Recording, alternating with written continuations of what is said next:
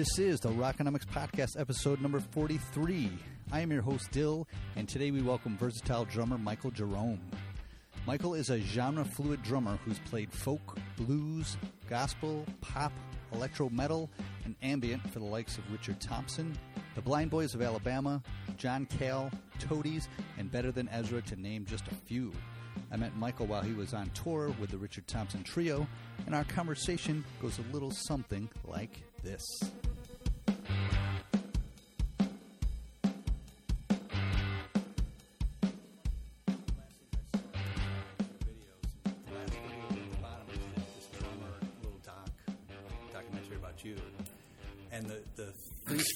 Freeze, frame video that it was you in a laundromat. Yeah.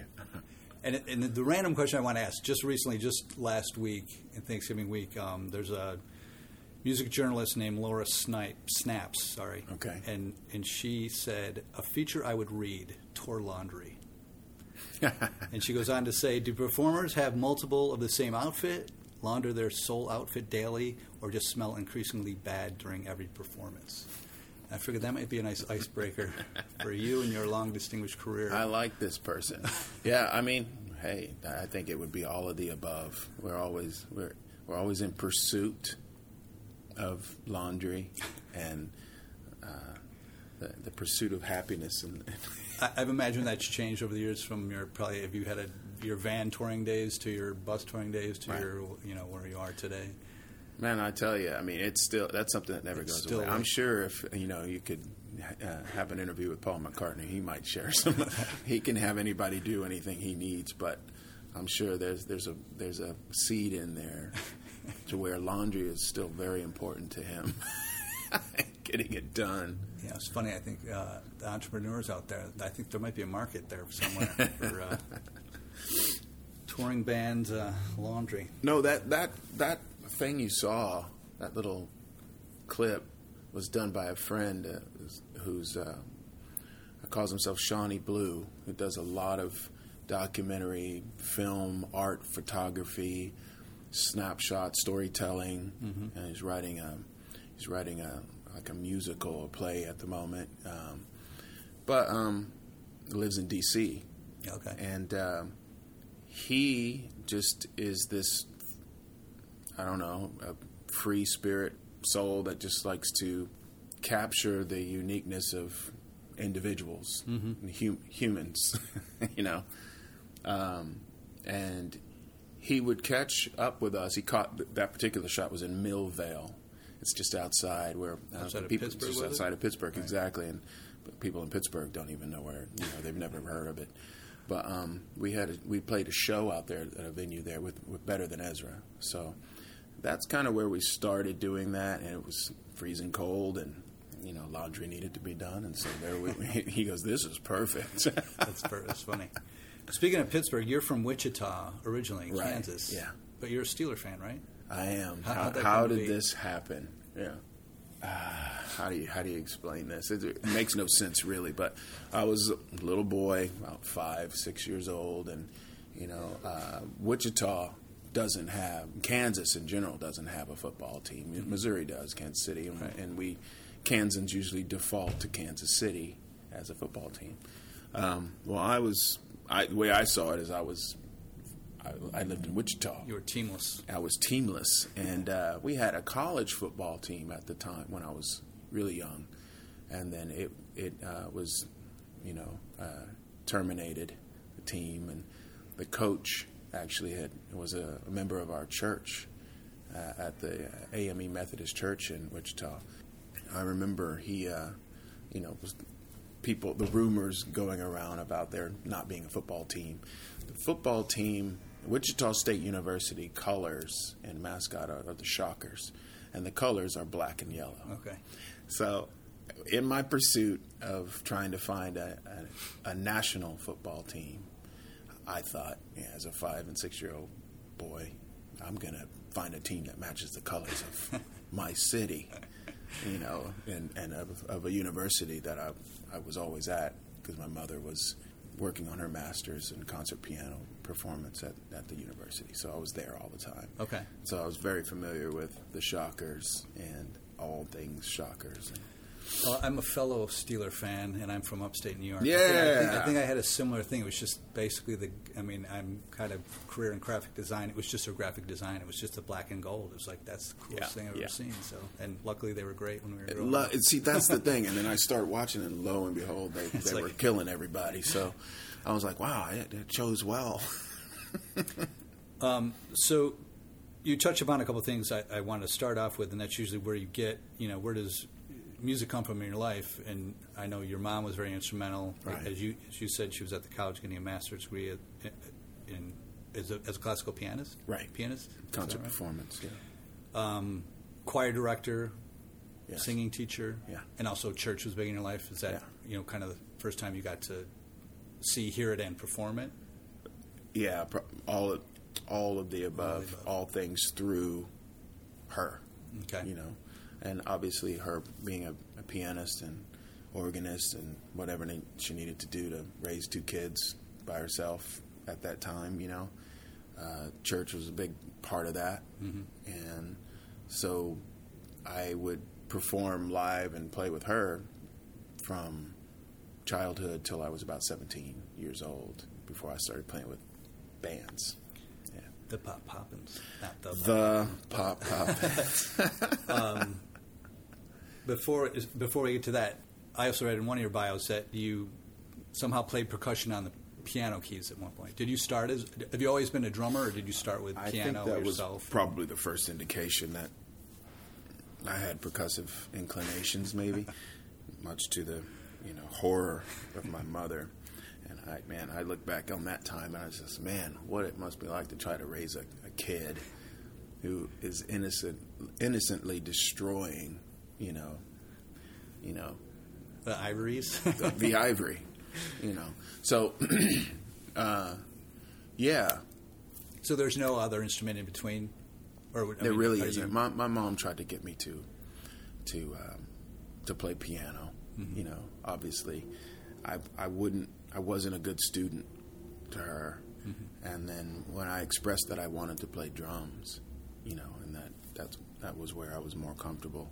She said, "Okay, you still have to take piano." So she, I had to take two years of piano lessons uh, at the university, and. Uh, before she'd let me take drum lessons. And I, I can tell you this, I don't remember taking those two years of piano lessons. I, I have no idea I, that those two years are gone. It's so funny. I just knew it was a, a means to an end. Okay. Because I was going to say, I kind of wish I have a limited music experience again with the drums, but I wish I knew more about music through, like, I wish I was forced to take the piano. I think I'd understand just the whole gamut of Yeah. everything. But that, did you walk away with that from your two years? Or was, you know, was it, is it in there somewhere from that two years? I, I think it's in there somewhere, but I, I you know, to this day, I, I'll never have be able to get proof of this. But uh, I swear to, to this day that somehow I think my mother may have had, a, you know, a word with my percussion instructors, who would then teach me at the time. And I thought I was going to take drums. You know, I was finally going to get to sit down and play the drum kit all, you know, all day with my teacher. Uh, and I, the first thing he did was say, "Hello, Michael," and uh, we're going to work on uh, our scales on the marimba. And that was it. I did like marimba for an hour, and then I played the snare drum for an hour. That was my. Those were my lessons, and I was like, I just. I remember just not understanding at all what was happening. yeah. And I remember just expressing to him that, you know, I, I can play drums. He goes, Oh, I know. I know. We'll get to that. It's like the, the drum set. It's like it's like a sitting in the seat of a car. Just let me drive the car. Oh, Please let me drive the car. I know how to do it. I was just, I just couldn't figure it out. I was dumbfounded by the whole thing. But so I, I, I want to believe that she had a hand in that, or there was some sort of divine intervention. If not, to keep that aspect of you know that that musical aspect alive. Mm-hmm. When you were starting with the drums, what was kind of influenced you? Because I, know you're. I mean, you're the genres of music. You're ungenreless, if that's a word. but what was you know what at your age? What were you kind of thinking you wanted to be? Good heavens, I don't know. It was, you know, it was kind of in the moment for me, you know, because we were listening to everything. You mm-hmm. know, anything that could come in through the house is what I was trying to absorb. and maybe that's it, you know. But we also knew that, you know, my sister and I knew that, you know, our household was a bit different because we had a classical pianist as a as a mom, you know, in this all black neighborhood, and this very beaten down kind of community, mm-hmm. you know, and uh, no one else was doing what we were doing. No one else seemed to be listening to what we were listening to, and no one else seemed to be projecting music out of their house like that. Right. Everyone had music, and there were drummers in my neighborhood. I remember a guy I used to go around the corner. I'd kind of sneak around the corner to go watch. He'd set up his drum sets in, in his backyard and just go to town, like for the neighborhood. so it was between that and a, and a rooster in town. You knew that, you know, that the neighborhood was alive. But I don't know. I, I just, I just, just had that instinct, kind of the. I guess so. drive. I have no idea because mom was pumping in classical music. There was jazz standards, obviously. There was also a lot of soul music coming through the radio stations. Then rap started, mm-hmm. you know, and then that started to kind of pique interest, and I was sneaking my mother's record player from her bedroom while she was at work so I could link it up to mine and scratch a Sugar Hill record and a Nucleus record together and make and start doing my turntable stuff. And then my mom brought home a police record, Ghost in the Machine, and she said, "Someone says the drummer on this is really good. Oh, you funny. should so uh, you should listen to it." I said, "Okay," and that was pretty much it because before that, I guess I was listening to like Hooked on Classics or something. Stewart Copeland, that was my welcome to rock and roll. Yeah. And, you know, pretty much became a disciple after that, you know, in rock. But Buddy Rich was my first concert ever, so that always, but that seemed to fit within that realm that I was already in right. was jazz, college, big band, and all the stuff that they exposed me to then. So it was all over the map, mm-hmm. you know. Uh, but you know, after that, it just started to just take any direction, mm-hmm. anywhere it went. I went with it. So, Pop Poppins, you were around 17 years old. If, yeah. If, uh, and with that, you said, you know, that welcomed you to a new world of managers, labels, and larger audiences. So, were they? Did you join them? Were they established, or did you grow with? The, I know, I know, it's been like a. You joined them in '88, and technically I think you're still with them, didn't they? Just do a or no? We did a reunion. You know, I think there was never this official. You know, right. When you're in the heat of the moment, there's always the the breakup or not. Sure. You know, uh, but if there was never an official thing like that. Life took over. Mm-hmm. You know, and I left Texas, so things like that, and I joined another band at the time. But even that didn't stop it. You know, we did another record in the midst of that. Mm-hmm. You know, so um, they were just uh, you know guys that I always could. We made music easily. You know, that was never our our problem. Our problem was ourselves, uh, right. growing up, uh, and dealing with people outside of our bubble, like managers and right. the business and the in, in, in industry. So, not having a clue, and the people that were around us bless them too for trying, but they weren't necessarily, they weren't really managers. They were trying to be managers. Sure. You know, they were trying to, to learn as well and doing the best they could from connections they had in the music business from the past. Uh, we were completely incapable as a band. Uh, we were socially inept, you know, to, to, to, convey anything to anyone that we were something to be taken seriously. Mm-hmm. And fortunately for us, we resonated with people, you know, like minded people who just wanted to come hear us and watch us play music. And that, in conjunction with the times where people just came to see live music for fun, right? Um, we were able to have a nice, a pretty good local career. You know. Now, was this a band? Did you join at the inception of it? Yeah. Okay. And were they all late teens, early twenties, or they were early twenty. The two main guys were early twenties, and then the younger brother, uh, the guitar player's younger brother, Mark. He and I were in the same class in high school. So, given your age, this is probably one of your first concerted efforts to, you know, kind of establish yourself in a in a working band. Yeah. You guys make a little noise. You, you attract people that say, "Hey, I manage." Is that kind of how it evolved? Like, "Hey, I, I manage bands," or "Give me a why don't you give me a try to manage your, you know, manage." That was pretty much it. Is that how it how it went? Mm-hmm. And then, did you guys, you know, when you do say labels and large audience, did you guys get a deal? We never got a deal. Okay. We were, you know, I guess what's the word? Courted. and and not, I don't I don't remember it ever getting uh, up to a, any serious level of that. You know, because once they met us, I want you know, or once word got out that you know you might not want to touch these guys because you know grunge is hitting right at the same time. We were jingly jangly I'd pop say band. kind of college rock to me the Abs- time. The, yeah, the I mean, REM mold. Ex- absolutely, and singing songs, uh, you know, that were ab- abstract and about you know love and you know John Lennon kind of you know jargon, and uh, you know, and, and I think from the, show standpoint, you know, this visual spectacle spectacle of uh, Bruce and and Billy and Mark were all very unique. Mark dressed like a, like Lestat. Billy would wear like what we called pilgrim shoes and with white socks pulled up to his knees and his, you know, swashbuckling kind of gear, and and Bruce wore plaits, Right, that's so funny. you know, and and this kind of garb, you know, this artist. He look, you know, artist garb. So that's it. Where was your head at the time? Like, what were your ambitions?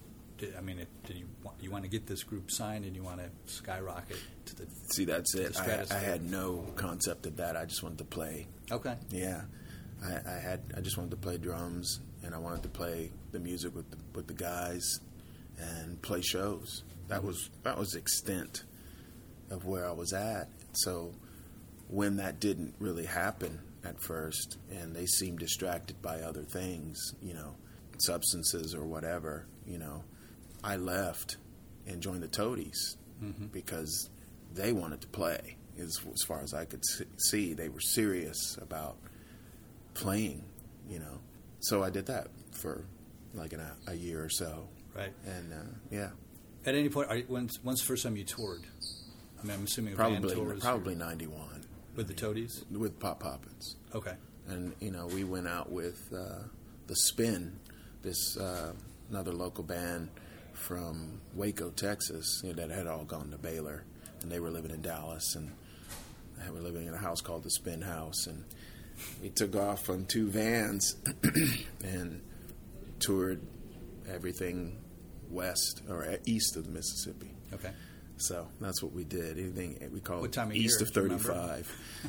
Man, Like winter or summer? No, it was more. It was warmer Okay. because we went up into that- Canada and get all that brutal. stuff. Yeah, They it got heavy. Get, they get tough fast.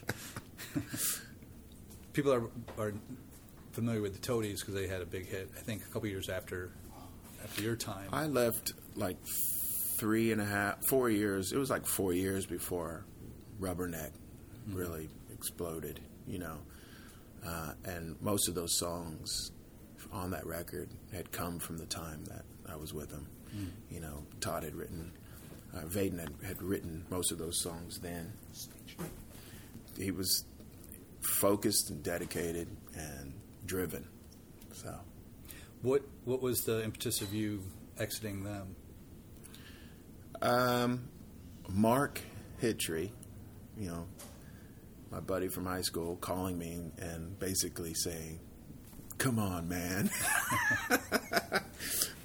Billy didn't mean it, or you know, the, the guys want to try again. We really should try again. He's really, you know, fending for his brother like he always has, you know. And my heart was obviously with the guys. You know, this is where you know, this is where it kind of started for me, and I always enjoyed.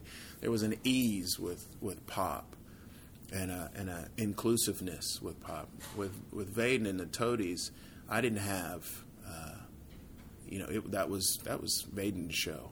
You know, good on him and, and and them. They had a strong front person, singer songwriter, and performer to you know to project some really cool rock and roll songs. Um, we didn't have that. We needed we needed all of us to make that work. Right. I mean, Billy and Bruce were pretty, you know, fun and, and really good songwriters and super creative and had a thing like, you know, I want to say like that of uh, McCartney and, and Lennon. I would definitely say that they were, you know, to say that the influence there vocally wasn't there would be wrong.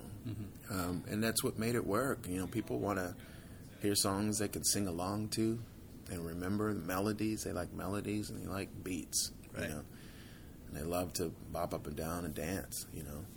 And uh, it was really easy to be in that band without thought and just pump out material. And we worried about whether it was good or not later. So we're still looking at someone who's probably in their young, tw- early twenties, yeah. as yourself at this point. Yeah.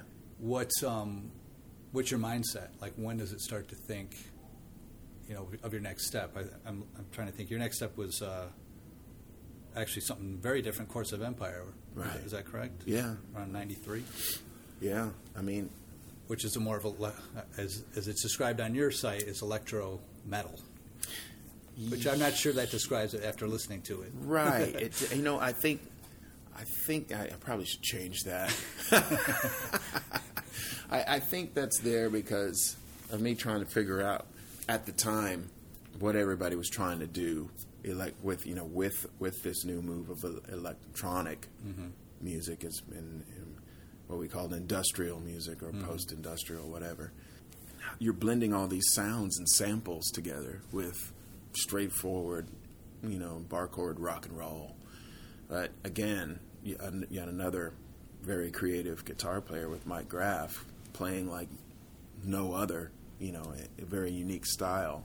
And the band as a whole having uh just a very conceptual and clear agenda about how they wanted to be, uh, uh, what message they wanted to convey.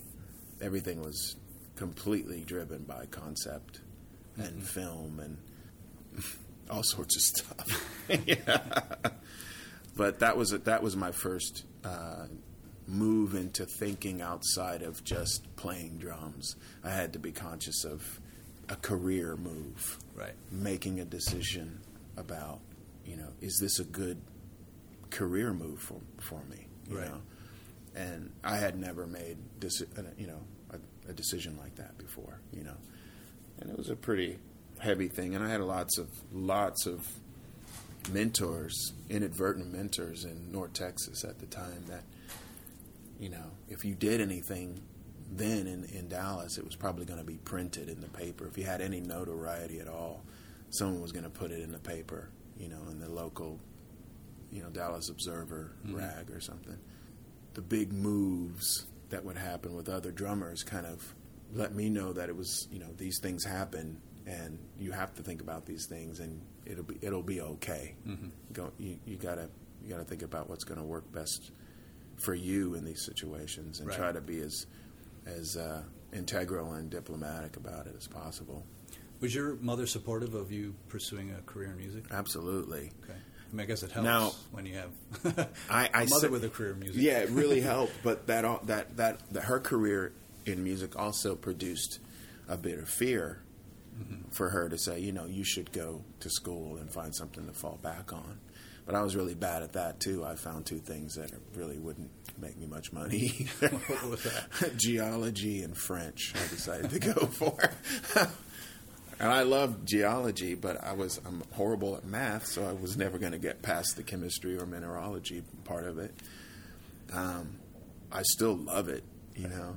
Um, and the French, out of sight, out of mind. You know, Yeah. you've got to be using it, and, and unless I'm there or I'm talking with friends, you know, I'm I'm not using it. Do you get there much? I feel like uh, I did for a while. with Richard, he probably tours a lot of the UK. You know, it really wasn't much with yeah Richard in the UK. That was my first tour. You know, with him for sure. You know, I was there for you know about a year and a half or, or two years or so. But it's mostly John Cale Okay. that I would be there most of the time. You know, um, because John would go to a country and stay there for two weeks and then move on. okay. to the next, next, next, next, and we would do that every year, mostly during the winter and the most difficult times of, of the year, but also the cheapest. Right. I was going to say, was that strategic? Definitely strategic. I think everything that uh, his management's done with him has been strategic, and also just maximizing off of a, you know a pretty iconic career. Right. You know that you know by association, by what he did, and what he was a part of. Sure. You know, they'll he'll always sell tickets, and people always want to see one of the last originals. Yeah. You know. I mean, it's funny you mentioned you know having mentors in in Texas, um, but just looking at your resume, that's one of the things that popped out on me was you know John Cale and you know you here tonight with Richard Thompson and Blind Boys of Alabama and Charlie uh, Musselwhite. Mm. Like, what do you what do you what do you learn from these guys? You must learn a hell of a lot. I you mean, learn that's, everything. That's a broad question, but yeah. like you know, when you first meet and start to play, are you do you get quality time to kind of ask them about their story or their lives or their you know, or do you just kind of you just kind of have to absorb it as it's happening and that's pretty much catch it. it as you don't get any time. Your time is you're there to to lay a foundation. You don't get time to, to think about it. You know, you're also you also know you're being brought in on the hope and reputation of somebody else, or because they they know they want you, you know, for whatever reason, mm-hmm. you know, uh, and what you what you could what you offer and what you could bring to the table, so to speak. You know, when I look back on all that, I'm you just never have time to really sit and absorb. Your your what you have, your way of getting to know them is in the moment. You know, you get to know them best by exercising this very personal thing, which is playing music together. Mm-hmm. and it's intense and it's it's personal, it's emotional, and it's all these things that no one wants to talk about. You know, right? Because everybody's so busy being cool you know. Uh, John Cale used to say, you know, we're all awesome musicians and we're all great musicians now, so we can all calm down now or something. you know, we're all great. Okay.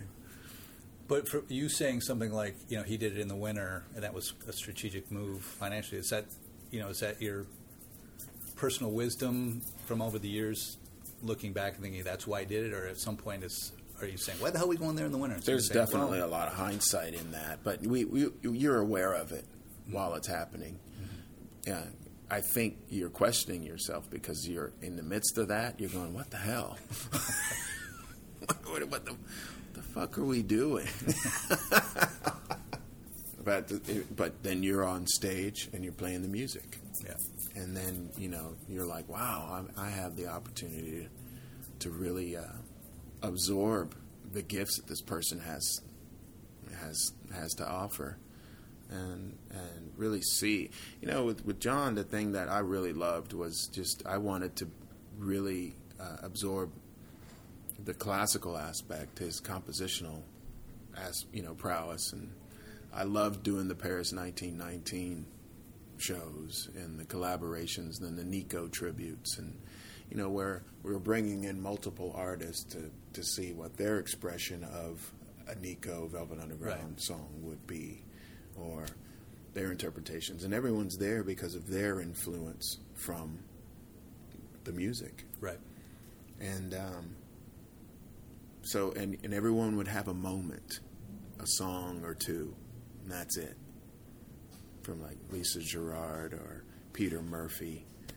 So I, th- I think that's that's where I found my most joy and my, my comfort zone is where we all are trying to create something very unique and special in that moment. Mm-hmm.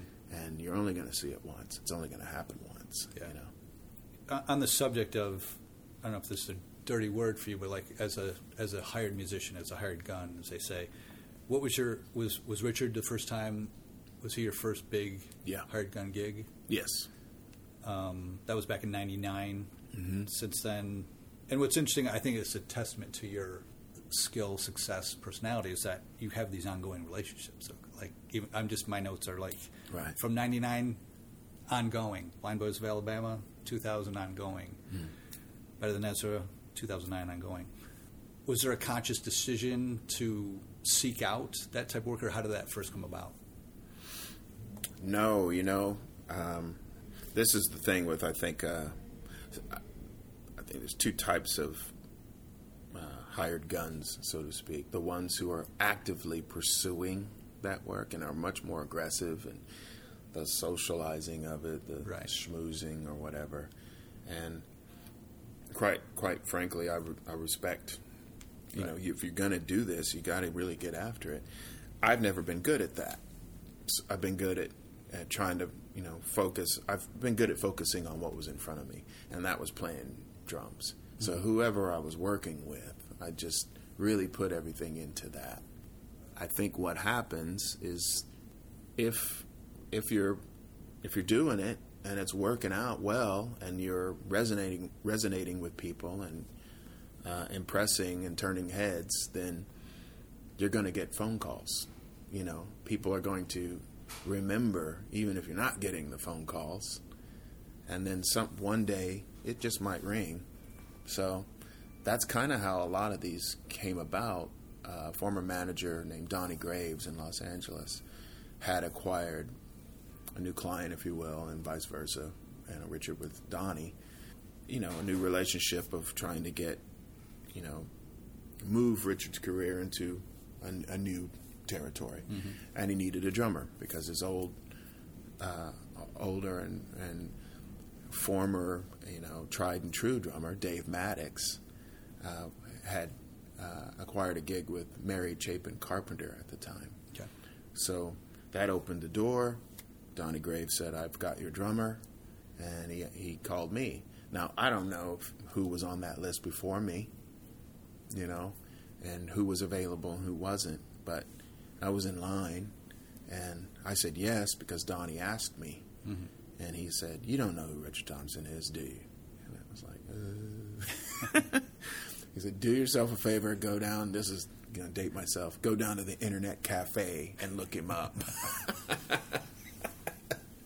so I said, "All right." I did just that, and you know, it's page after page after I page after say, even in page. '99, he probably had 20 albums out. It was nuts. it just wouldn't, you know, back then, of course, the computer wouldn't stop loading up pages. And um, and then I saw some things that I had, I had, I, I knew, but I didn't know that that was him. Right. You know, and this career and this genre of music that I was completely, that was completely foreign to me.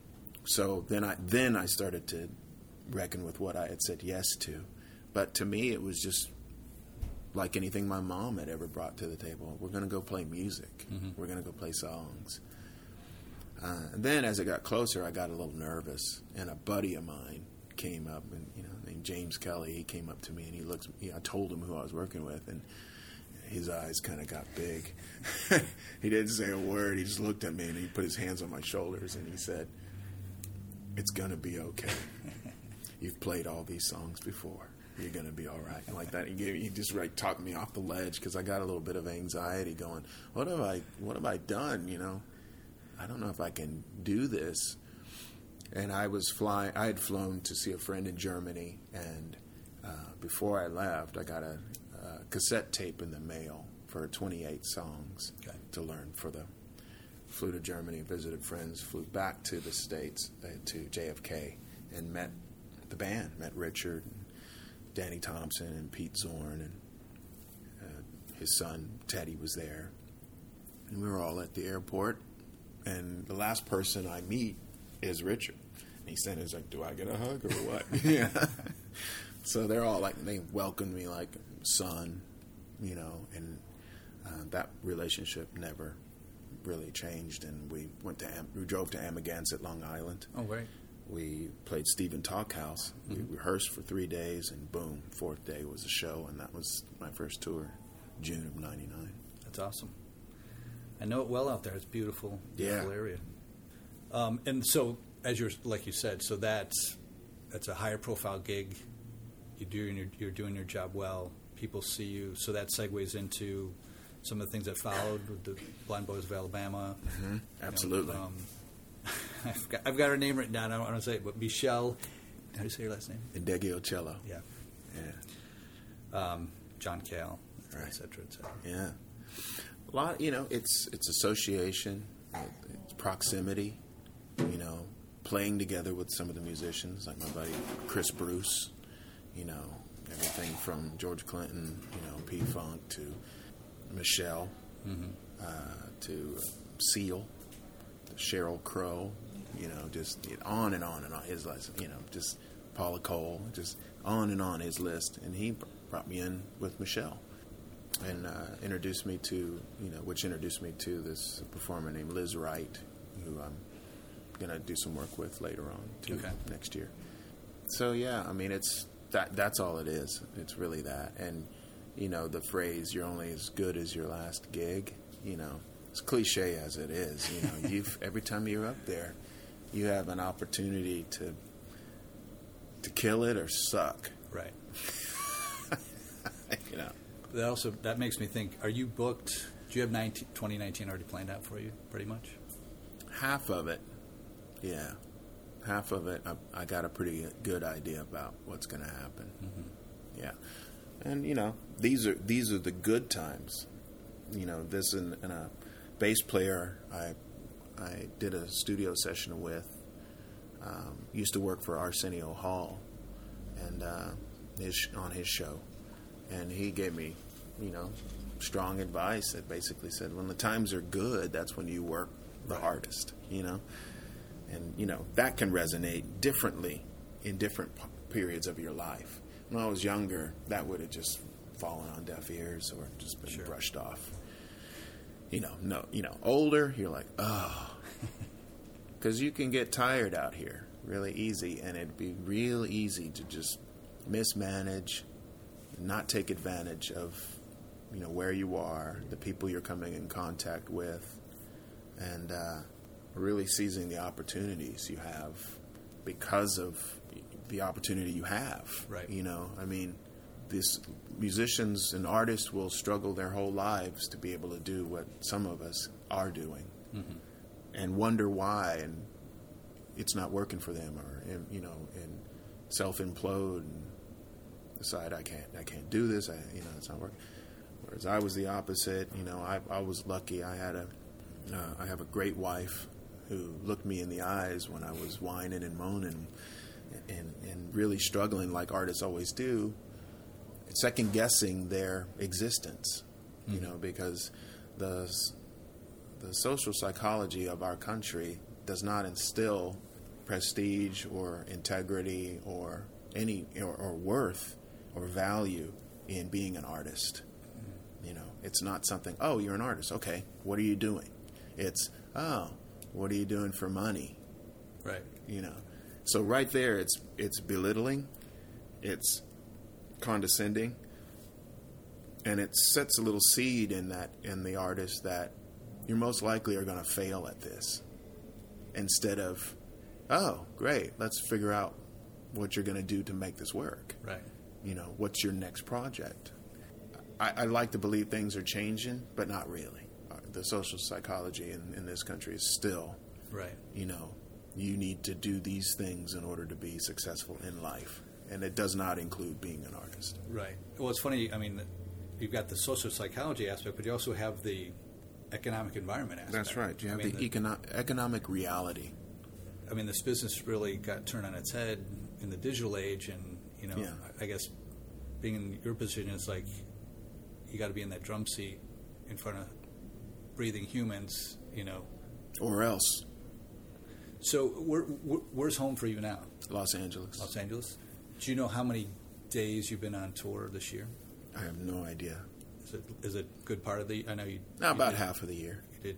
yeah And is there anything you do consciously to stay grounded or stay sane? Or I mean, you've been doing this a number of years. You know, just being in you know a second second tier town like ours. I know you were here this summer with Better Than Ezra.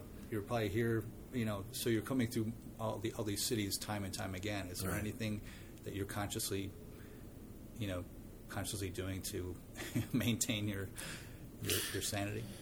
Well, before I was married, I don't think you're. you're I, I think I was living for different things and different reasons back then. You know, um, my mother passed away in 2007, and then I, when something like that happens, and you have any affinity or, love, or, or connection with them at all, you when that happens, you lose the plot for a while. Mm-hmm. You don't realize how much you're actually trying to live for for them or for other people, or and how much of it is for you. And there's all this this stuff going on while you're trying to figure out who you are again, you know, and right. what what you're doing.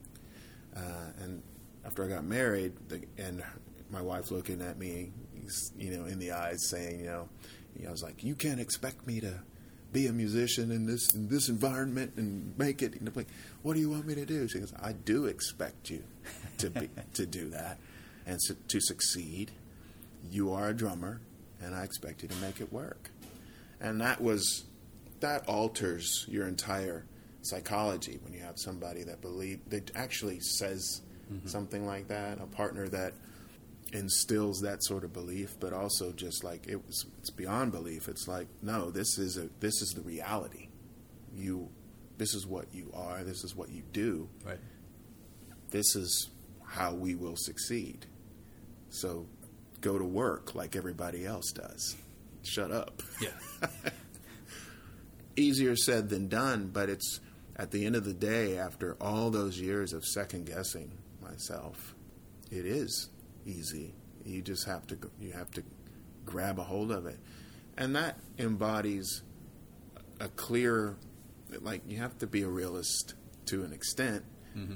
Like you said, the, there's there's a there are economic ramifications to being an artist. When times are good, you have to learn how to be a, a manager. You know, you have to go biblical.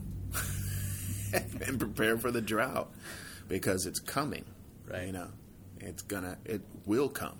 There's no, well, things are good. I'm, I'm, I'm going to be on this high for a while. That's stupid. That's your first mistake. Mm-hmm. You know, so figure out how to be a manager, and figure out how to be creative and innovative as a business person.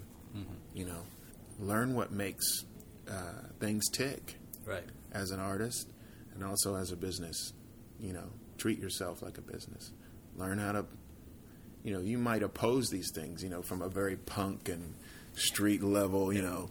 You don't use words like sell out, and you don't do this, and you don't do that. And it's like, okay, yeah, I know. I I rode that train for a really, really long time, and I respect anyone going through that. You know, take your time, do do what you need to do. But you know, if it works out for you, great.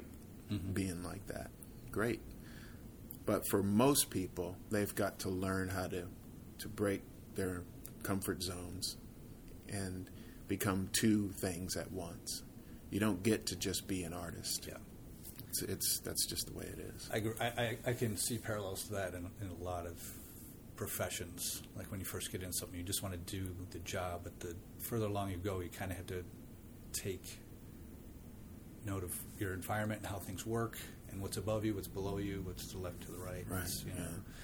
yeah. Um, which is is Halls of the Machine? Is that is that currently kind of your, you know, is that kind of what you go back to? Yeah, I think you talked about grounding sources. You know, that's a grounding source. You have to have a a thing that you always go back to. You know, so number one grounding source for me is my wife. You know, we constantly have to talk about what's next what now what's our next move? So there's always something for us to be trying to achieve mm-hmm. or always something for us to try to you know achieve next you know? And so that's a grounding source you know? Uh, next is is halls of the machine you know? That's my creative outlet where I have two other guys with Mike Graff from Course of Empire and Van Eric Martin, who I grew up with in Fort Worth, very accomplished. You know, probably the most musically accomplished of the three of us, and uh, you know, composer and producer with our with our group, and we explore everything we possibly can explore, and we make what we make, mm-hmm. and then we put a stamp on it, and we move on. because, like you say, records don't sell anymore. Yeah. You don't get to put a record on the on the shelf and watch the watch the, the you know the numbers go up Right. because people are just pulling it down. You know, Do you, is Halls of the Machine? Do, do you guys get out much live, or is that more of a like I was going to I was going to ask you the question like do you guys have aspirations to do soundtrack work? absolutely. Like I felt I don't know if I I read it somewhere, but it, it tipped me off. But I was like, and even listening to it, it's like, God, this could score something really cool. Absolutely. That was always the kind of goal. You know, having absolutely no idea really at that time how to get into that and the channels that you have to go through to, to make that happen. Very difficult.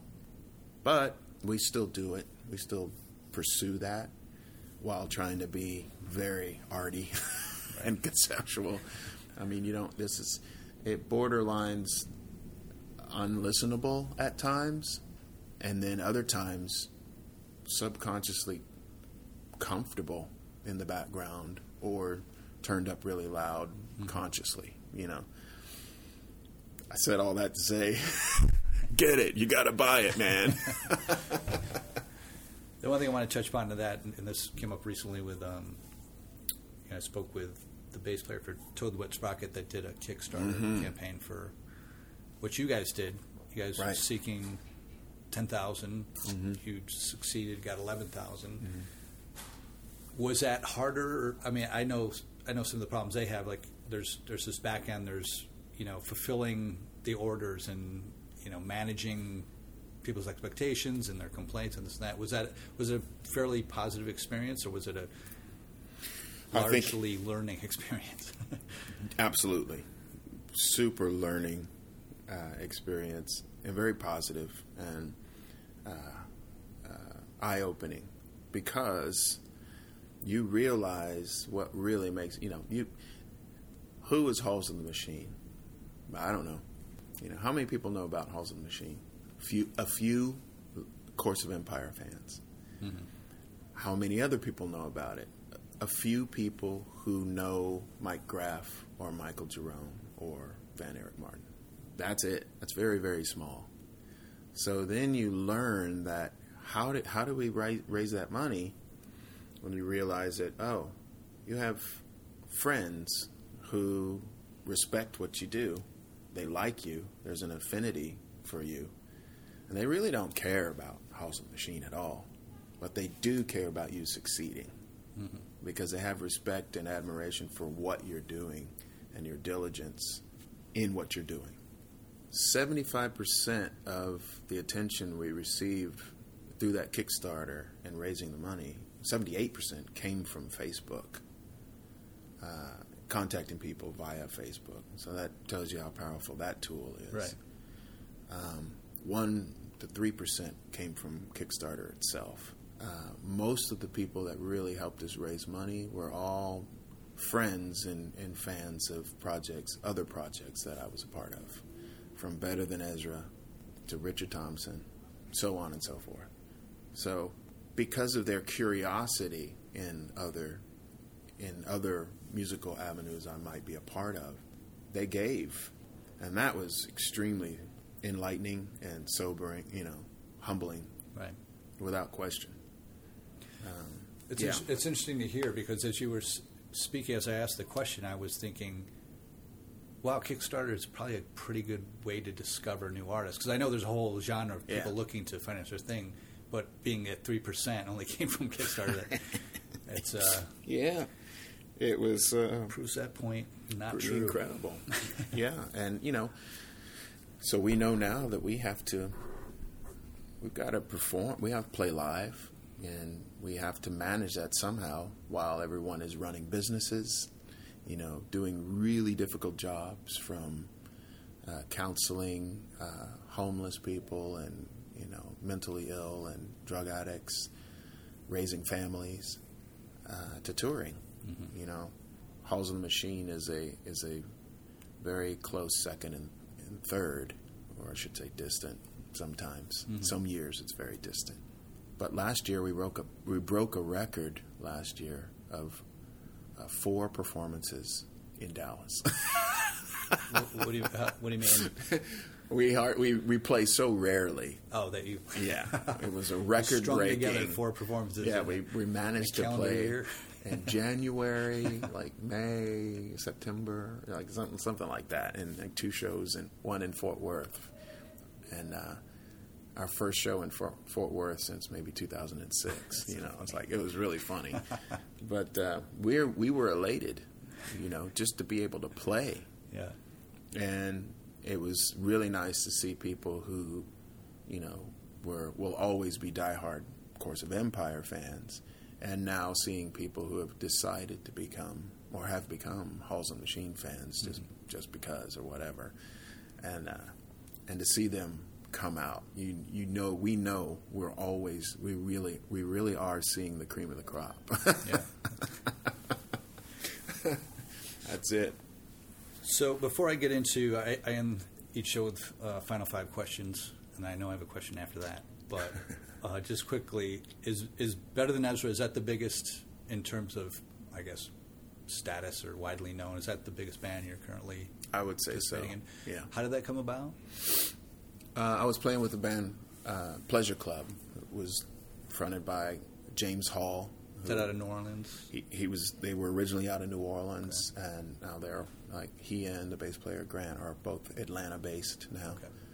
Uh, Mark Hutner, our guitar player, is in New York, and um, we would play in New Orleans at Howlin' Wolf all the time. We had a really good relationship with Howie down at Howlin' Wolf, and Grant and the- the band they knew better than Ezra from back in the day, as we did. You know, our bass player with Pop Poppins used to run sound for, you know, better than Ezra when they would come to the you know the Hop in Fort Worth. And Okay. he'd- you know, and he'd be like, "You should come down here. This band's pretty good, man. And there's nobody here." You know, and you know, they obviously went on to, to do really well for themselves. Good band, you know. So uh, these are things again, and yet another band I could, I would never have imagined being a part of, coming from the the world that I had been in, the more, uh, much more uh, industrial and punk and you know gothic world, so to speak Right.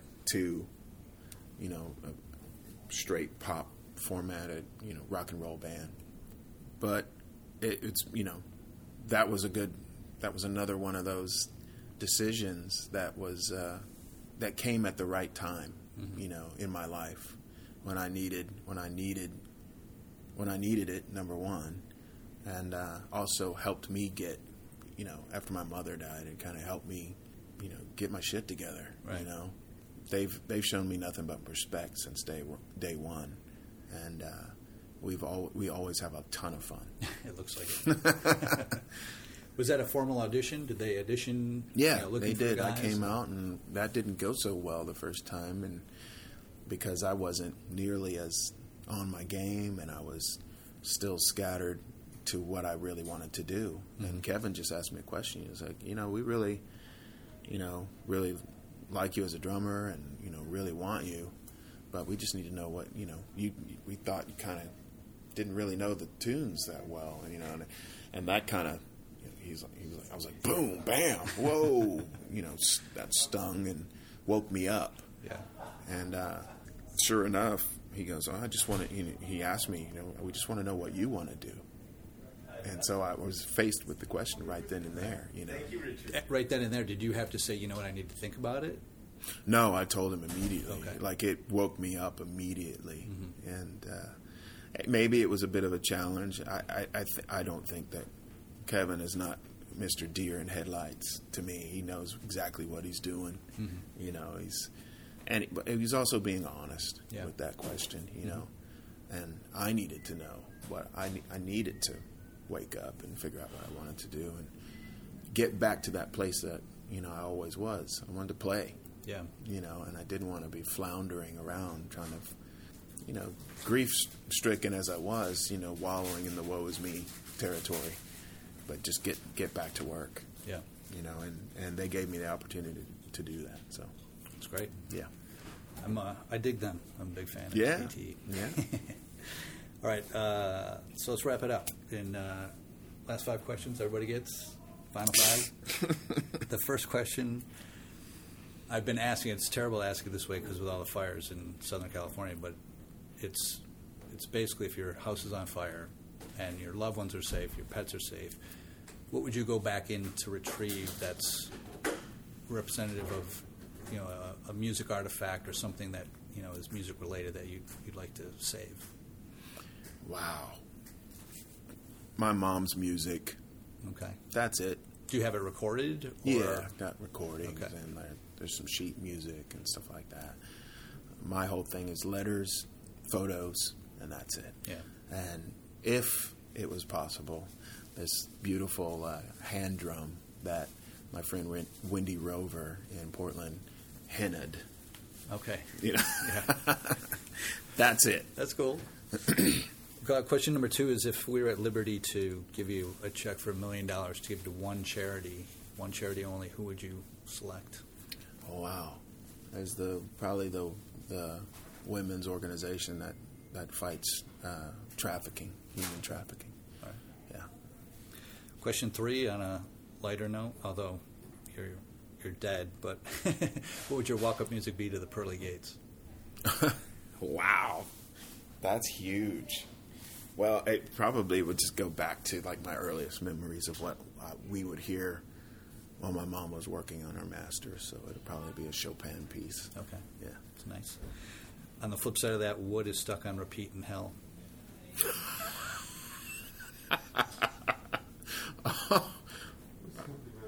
Uh, the Offspring. God bless those guys. Come out and play. That's fun. Yeah. Um, and last question is, uh, and it's funny. Chris just put it into words. It's it's usually what's what concert had the most impact on you, but he said what concert like became church to. Uh, he he mentioned seeing Jane's Addiction was like church. Yeah, he never yeah. thought it could transcend like that. Yeah. Um, so, what concert in your lifetime really was profound to stick with you? Yeah. That's Buddy Rich. Okay. Yeah. Oh, so way back in the Oh, yeah. Wichita Jazz Yeah, Fest. he moved. He moved space and time. How old were you at the time? I was six. Okay. I remember every detail of it. You know. it probably helps too that I got his autograph, and the next day I got Ed Shaughnessy's autograph, and, you know, all that stuff. But these guys were, yeah, they moved, moved air, and they were playful, and they did it effortlessly. But it looked, but they made it look effortless and like really difficult at Yeah, the yeah. same time. Yeah. You know, and we're just sweat dripping all of this guy. I was was- going to say it's it's crazy to go back and see his some of his videos. Oh my god! I mean, the rumor is is like that one one of those famous solos that's that's posted on Facebook is that he literally has a heart attack. in him. but you look at him and it looks like he's you know he goes flush red for Yeah, a yeah. second and like and uh, you know I've often said that you know I believe drumming saved my life many many times over you know from illnesses or you know things that I didn't think I had you know or, or like illnesses that I may have had but I wasn't conscious of um, but by playing and I'm sweating profusely or whatever I'm releasing all these toxins and it just and just the mental capacity you know helps keep my keep me in shape and focused Yeah. you know spiritually emotionally physically Well, it's funny you segue into my last question. Since you've been a part of so many, you know, uh, ever, so many genres, what do you physically like to play versus what do you emotionally like to play? Well, physically, there's this guy behind me, Mr. Richard Thompson. He- He gives me like the freedom to do and just be myself. So a lot of the work I'm doing with Richard is honestly the, like my favorite stuff on the planet. Um, uh, and Halls and Machine, you know.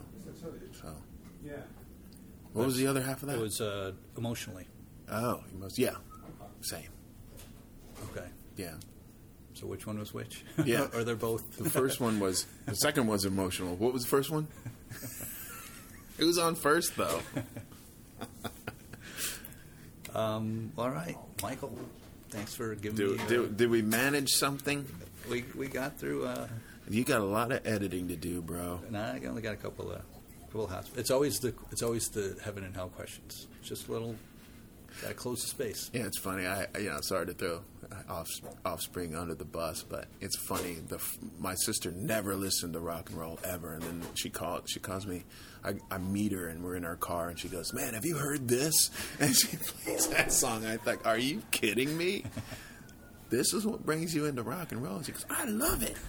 It's like, damn, I taught you nothing. And she was only hip hop up to that point. I So was like, funny. wow, Offspring broke my sister. God, that had to be like 92, 93. Yeah, really early. I remember when I was living in Arizona. Yeah, Michael, hey, thanks so much. Appreciate, it. man. That's fun.